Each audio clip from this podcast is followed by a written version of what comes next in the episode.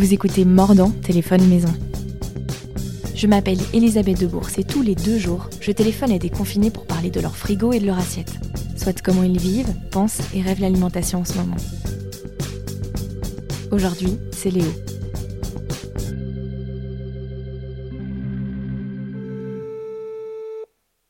Allô? Allô, salut Léo. Salut Elisabeth, tu vas bien? Ça va, ça va et toi? Ça va bien. Je vais commencer comme euh, tous les autres par dire ce que je sais de toi. Pour le coup, euh, toi et moi Léo, c'est pas la première fois qu'on se parle. Tu t'appelles Léo Begin, tu as 26 ans et tu es fromager, comme ta maman, Véronique Saucier, qui est quand même présentement ma personne préférée dans le monde du fromage. Avec elle, tu as grandi dans le Jura, au milieu des chèvres, avant de faire de la production théâtrale à Genève. T'as vu, j'en sais des choses. Euh, pour la bière, plus ou moins, tu as atterri à Bruxelles où tu as ouvert avec ta mère euh, La Fruitière, une fromagerie. Là-bas, tu bosses euh, comme un acharné depuis presque trois ans comme dealer de brie et de tomes. Et en fait, ça s'est pas vraiment arrêté avec le confinement parce que depuis mi-mars, vous êtes sur le pied de guerre. D'abord pour tenir la boutique et puis depuis peu pour livrer toute la ville. Ça, c'est ton job. mais qui es-tu vraiment, Léo Begin bah, je pense que tu as fait un bon résumé, effectivement. Euh, tu t'es bien renseigné. Euh, on vient effectivement du Jura, j'ai grandi dans la montagne avec des animaux, effectivement des chèvres, on fabriquait du fromage, des ânes aussi pour faire de la randonnée et une basse-cour. Euh, dit comme ça, ça fait un petit peu cliché et image d'épinal, mais ça a été mon enfance. c'est un peu Heidi. Hein. mais c'est tout à fait un peu Heidi, effectivement on pourrait aujourd'hui, je pense, appeler les services sociaux à l'enfance parce que c'était une enfance pas très conformiste, mais c'était la mienne et je suis très heureux. Et ben, effectivement, je suis parti faire du théâtre un moment, très agréable. C'était vraiment une belle expérience, mais l'amour pour le produit, euh, le, terroir, la relation avec les êtres humains et puis euh, les animaux et ce qu'on pouvait faire de nos mains, ça m'a rattrapé. Et effectivement, je suis revenu dans le milieu de la nourriture de la, du fromage. Et avant Bruxelles, j'ai fait cinq années à Paris, où j'ai fait une école de fromagerie. Je pense que c'est... Ouais, je pense que c'est un bon résumé, effectivement, que tu as fait.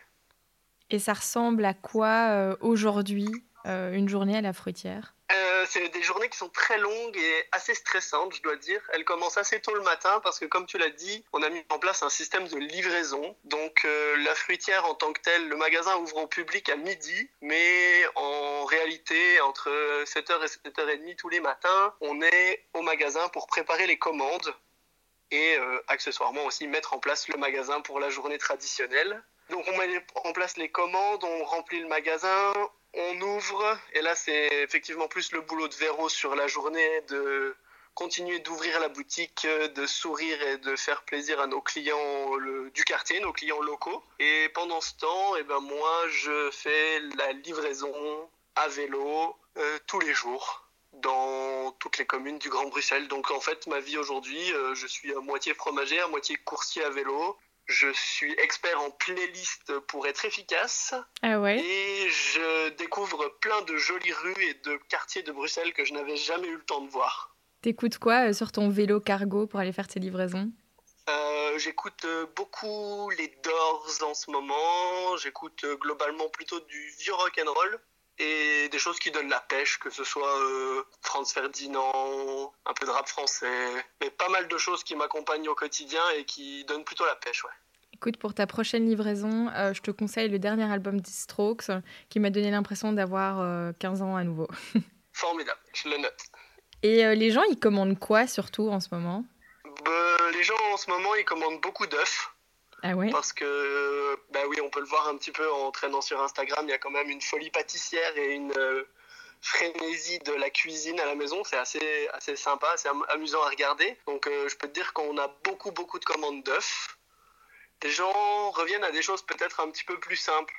Alors qu'avant, on était beaucoup dans une demande de qu'est-ce que vous avez de nouveau, euh, qu'est-ce que vous nous conseillez d'amusant, de, un petit peu fantaisiste ou de choses euh, ouais, nouvelles. Aujourd'hui, on revient un petit peu au classique, donc euh, beaucoup d'émental parce que c'est pratique, on peut à la fois le manger, le picorer à n'importe quelle heure, on peut cuisiner avec. Et après, notre, euh, notre job, en tout cas, la mission qu'on s'est donnée, nous, à la fruitière, et comme pas mal de collègues aussi, c'est d'essayer de, tendre la main aux producteurs qui en ont besoin, parce qu'aujourd'hui, euh, on vit une vraie catastrophe euh, au niveau des producteurs.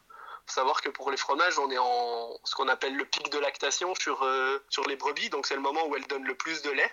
Donc en ce moment, il y a énormément de lait de brebis. Les vaches commencent à être à l'herbe dans quasiment toutes les régions fromagères. Donc on a vraiment des grosses quantités de lait. Et les chèvres aussi sont vraiment dans, une phase ascendante en termes de production laitière. On a énormément de fromage de disponible. Donc euh, ben nous, on, essaye de faire tout ce qu'on peut pour aider à notre petite échelle. On incite les gens à manger des fromages crémeux, des fromages coulants, des choses qui n'ont pas besoin de trop longtemps d'affinage pour essayer de, désengorger un petit peu les, les caves et puis euh, aider les producteurs. Oui, vous aidez aussi des restaurateurs, il me semble. Vous avez écoulé euh, le stock de mozzarella du restaurant Pasta Madre?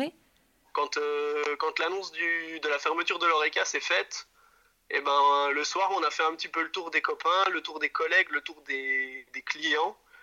Et il est tout de suite apparu qu'effectivement, les copains de la pizzeria Pasta Madre avaient un énorme stock de mozzarella parce qu'ils travaillent en direct avec euh, l'Italie. Et chaque semaine, ils se font livrer une palette avec la marchandise qui leur permet de faire les pizzas. Sauf que les palettes arrivent le jeudi et que le confinement a été annoncé, si je me souviens bien, le vendredi. Ouais. Donc ils avaient une quantité astronomique de mozzarella, ricotta, stracciatella, mozzarella fumée, tous les produits frais. Et, et, ben voilà, nous on essayé de faire ce qu'on pouvait et en fait ça a été assez formidable. Il y a eu une très belle chaîne de solidarité qui s'est mise en place assez vite. Euh, et assez spontanément, on s'est retrouvé avec des gens qu'on n'avait même jamais vus dans le magasin et qui nous disaient ah on a vu que vous aviez les produits du pasta madre. Donc on voilà, on est très fiers de dire qu'on a réussi à écouler tout le stock, qu'on a voilà tendu une main et évité la perte et euh, le gâchis. Ça c'est quelque chose dont on est assez assez oui on est on est heureux de ça. Et c'est quoi pour toi euh, le, le fromage le plus réconfortant? Aujourd'hui Ouais. Aujourd'hui, le fromage le plus réconfortant, je pense que tu me donnes deux choix. Ouais, vas-y. ouais. Alors, le premier, ce serait la Zorette, qui est une pâte molle à croûte fleurie, donc la famille des bris et des camemberts, qui est euh, fabriquée par Michel Bérou dans la région de vers la Gruyère, donc en Suisse, mm -hmm. et qui a la particularité d'être affinée avec euh, une poudre d'aiguille d'épicéa. Donc c'est très onctueux, avec une belle croûte dufteuse, et il y a ce petit côté résineux euh, qui vient amener bah, voilà, un côté, euh, une aromatique assez, assez intéressante, assez particulière. Donc la texture est réconfortante, c'est vraiment euh, c'est ce que j'aime bien appeler les, les, fromages câlins en fait. Et ton deuxième en... choix? Et le deuxième choix, ce sera un comté fruité. Mais ça, c'est. Je pense que toutes les questions qui parleront de fromage dans ma vie auront pour réponse partielle le comté. Et c'est comme ça. Je suis né dans une cuve à comté, j'ai grandi dans une cave à comté, je respire comté. Et un beau comté bien souple, bien fruité, c'est ça passe partout tout le temps, du petit déjeuner au goûter. Voilà, quand on doit revenir à quelque chose de simple et de réconfortant, c'est aussi revenir le plus proche possible de la maison. Et comme euh, bah, nous, elle est à 800 km et qu'on est un petit peu au boulot très très longtemps dans la journée, ben, le comté, c'est le petit moyen de voyager très rapidement jusqu'à la maison. Ok, ta Madeleine de Proust à toi, c'est euh, un bâtonnet de comté, quoi. Exactement. Tiens, tu parlais de fromage euh, qu'on peut manger euh, en tout temps. Euh. J'ai une question. Est-ce qu'on peut manger de la fondue en été? On peut tout à fait manger de la fondue en été. C'est quelque chose qui est très agréable, la fondue en été, parce que on n'est pas obligé de la faire au vin. Ça, c'est la première chose, c'est qu'on peut remplacer le vin par un coulis de tomate pour amener un petit peu d'acidité et de fraîcheur. C'est ce qu'on va appeler traditionnellement la provençale, voilà, la fondue tomatée. Et il faut savoir que dans le village de Gruyère, en Suisse, à l'entrée de la ville, il y a un panneau. Et c'est écrit dessus Une journée sans fondue est une journée de perdue. Mais euh, oui, oui, on peut tout à fait manger une fondue à tous les jours de l'année. Euh, D'ailleurs, on la sert au magasin quand euh, on a le droit de s'asseoir à table et que le moment est, on va dire que le temps est plus classique et plus clément. On la sert toute l'année, la fondue à table au magasin. Et tiens, toi, c'est quoi ton rêve de jeune fromager? C'est quoi mon rêve de jeune fromager? Je crois qu'aujourd'hui, mon rêve de jeune fromager, ce serait de vraiment réussir à travailler en 100% direct, d'une manière euh, encore plus, plus humaine, dans, dans le sens où direct, c'est-à-dire pas passer par des intermédiaires, au sens premier, mais c'est aussi être euh, encore plus direct dans les, dans les échanges avec les producteurs, avoir plus de temps pour, euh, pour leur rendre visite plus souvent, pour les avoir au téléphone plus souvent, que eux également aient plus de temps, qu'on puisse échanger et qu'on arrive à structurer quelque chose qui soit beaucoup plus de, de l'ordre d'un échange constructif pour tout le monde. ce serait quelque chose de beaucoup plus fédéré et un petit peu moins moins c'est pas de l'égoïsme mais en fait on est tous à tellement travailler les uns les autres d'arrache-pied qu'on a peu de temps pour se retrouver que ce soit les collègues fromagers ou bien retrouver des producteurs et euh, en fait ce serait ça ce serait réussir à dégager ce temps bah, pour se mettre tous ensemble autour d'une table et puis euh, faire déjà un bon gueuleton et puis aussi pouvoir faire euh,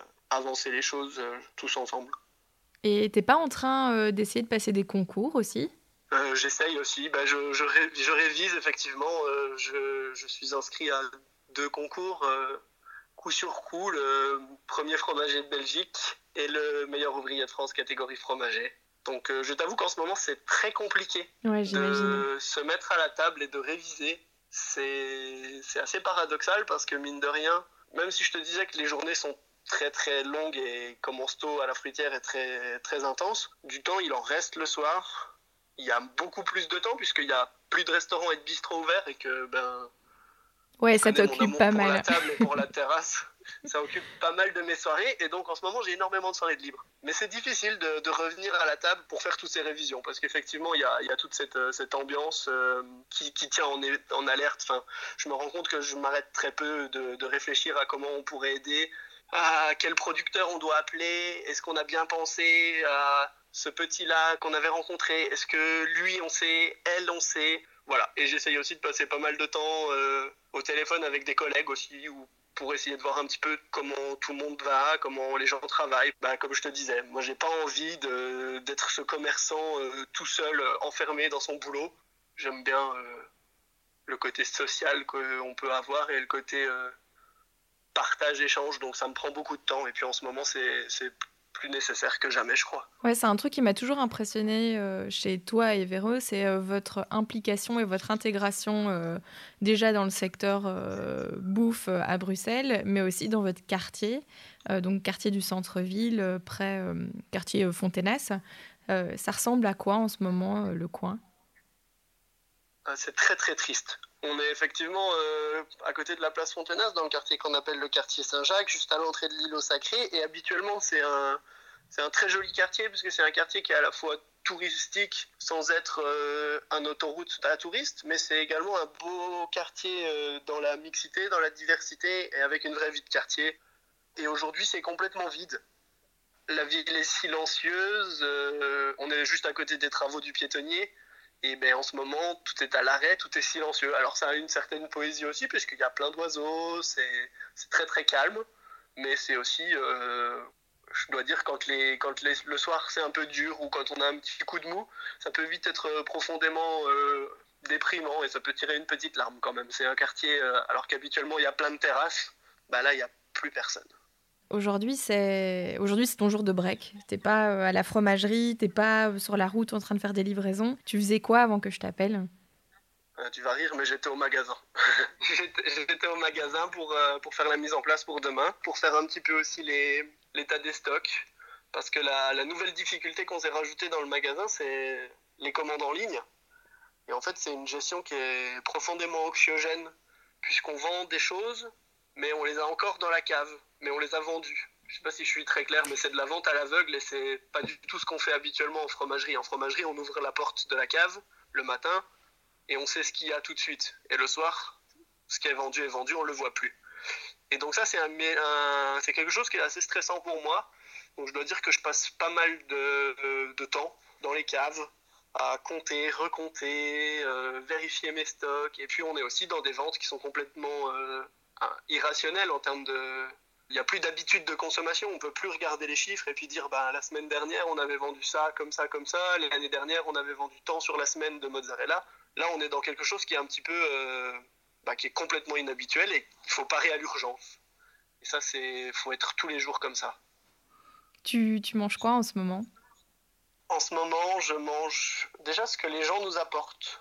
On a de la chance d'avoir pas mal de clients très attentionnés qui font beaucoup de pâtisseries, qui font des soupes, qui font des petits plats et il y a beaucoup de gens qui nous amènent à manger. Donc euh, cette semaine, on s'est nourri de madeleines euh, faites par euh, des parents et leurs enfants. On a reçu des keftas formidables. je dois dire que j'ai eu le temps d'aller à la boucherie aussi. En fait, j'ai allé, je suis allé livrer au Marolles Et il s'est trouvé que je suis passé devant la boucherie Speck Bonnen et j'avais jamais eu l'occasion de rentrer. Et je me suis dit, bah, tu sais quoi, c'est situation exceptionnelle, je prends le temps. Donc j'ai garé mon vélo et je suis allé chercher un morceau de viande. Donc j'ai pris le temps. J'ai pris le temps de cuisiner un petit morceau de viande avec euh, les légumes, des paniers que vend euh, Nicolas chez Houmous et Hortense. Par solidarité aussi et par, euh, par gourmandise, j'essaye d'aller visiter un petit peu bah, tous, les, tous les collègues, tous les copains qui sont, qui sont ouverts en ce moment. Donc on va chercher du pain chez Charlie, chez Quentin Callier. J'étais hier chez Matinal rue France Merger. Je suis passé chercher un petit peu de fromage et de charcuterie chez un collègue, euh, chez Étienne, euh, chez From Comptoir. J'essaye d'aller une fois par semaine euh, rendre visite à Brian Joyeux pour acheter des pâtisseries. On se fait des livraisons mutuelles avec Anaïs de chez Cocoa. Elle prend du fromage et je prends des cookies. C'est pas très structuré. Je mange un peu à n'importe quelle heure. En général, je fais un petit déj tôt le matin et puis euh, un petit casse-croûte avant de prendre le vélo et je remange en rentrant du vélo vers 17h et je remange vers 22h. Et euh, toi et moi, on a un point commun, enfin plus qu'un, mais un de nos points communs, c'est euh, qu'on aime le bien manger et on aime le bien boire aussi. Est-ce que tu t'es débouché des bouteilles tout seul du coup pendant ce confinement ou est-ce que tu, tu, fais ton dry march? J'ai pas bu depuis, ben, ça fait 30 jours aujourd'hui en fait. Ça fait 30 jours aujourd'hui euh, que j'ai pas eu une goutte d'alcool et que j'ai pas bu un café. Quand ça a commencé, je me suis dit bah c'est l'occasion, euh, c'est l'occasion de faire quelques quelques jours sans boire parce que ben voilà de par euh, mon métier et puis mon amour des bistrots et des restos, c'est vrai qu'au quotidien je bois quasiment tous les jours. Ça permet de faire une pause et ça permet aussi de, de penser au, à ce qui va se passer après. Et ce qui va se passer après, c'est que je suis parti pour fêter mon anniversaire dans le confinement. Et donc je regarde avec envie quelle sera la bouteille que j'ouvrirai pour mon anniversaire. C'est quand ton anniversaire? C'est le 25. Le 25 euh, avril, là? Avril, ouais. Ok. Et euh, tiens, justement, après, euh, quand, on sera, quand on aura déconfiné, tu feras quoi? Tu iras où? Tu verras qui? Alors, j'ai un planning très précis. J'adore. Déjà, je vais retrouver euh, Hugo, qui est manager au Mood Lambic. Avec euh, Hugo, on partage le même amour euh, des bistrots et des restaurants. Donc, on va aller faire trois tables sur les deux premiers jours. On va aller faire le premier sera un lunch au Rossini. Non, pardon, un lunch au Petit Bouchon parce qu'il nous faut une vraie ambiance de bistrot et que c'est le c'est à mon sens le bistrot le plus sincère dans son ambiance euh, que ce soit de l'assiette euh, jusqu'au service. Le soir, on ira manger au Rossini, au centre-ville, chez Bogdan et Andrea, parce que c'est une des tables les plus touchantes que j'ai fait cette année sur le classicisme et la, la, la, cuisine, on va dire traditionnelle, mais superbement exécutée. Et c'est des gens que qu'on apprécie beaucoup. Et on ira le lendemain soir euh, voir euh, Grégoire et Barbara chez Barge. Ça me plaît. Ouais. Dis-moi, euh, est-ce que tu as deux ou trois personnes à me recommander pour Mordant Téléphone Maison pour les prochains épisodes? Alors oui. la première personne que j'ai à te recommander, ben, je vais te présenter mon, mon maître. C'est Pierre Coulon qui a fondé la laiterie de Paris, mm-hmm. qui est mon professeur. C'est un de mes professeur, c'est avec lui que j'ai appris à fabriquer du yaourt et qu'on a monté la laiterie urbaine. Et c'est lui qui m'a aussi formé sur le fromage, sur pas mal de choses. Euh, c'est un bourreau du travail. Il a la capacité de ne pas avoir besoin de dormir du tout dans sa vie, ce garçon. Pratique. Et aujourd'hui, euh, bah aujourd'hui, voilà, il est aussi euh, investi de cette mission de nourrir les gens autour de son quartier et puis d'aider les producteurs. Et la particularité de Pierre, c'est qu'il s'arrête jamais. Donc, il a une laiterie urbaine, il fabrique il a un magasin, il vend, et il est en train de passer son CAP cuisine.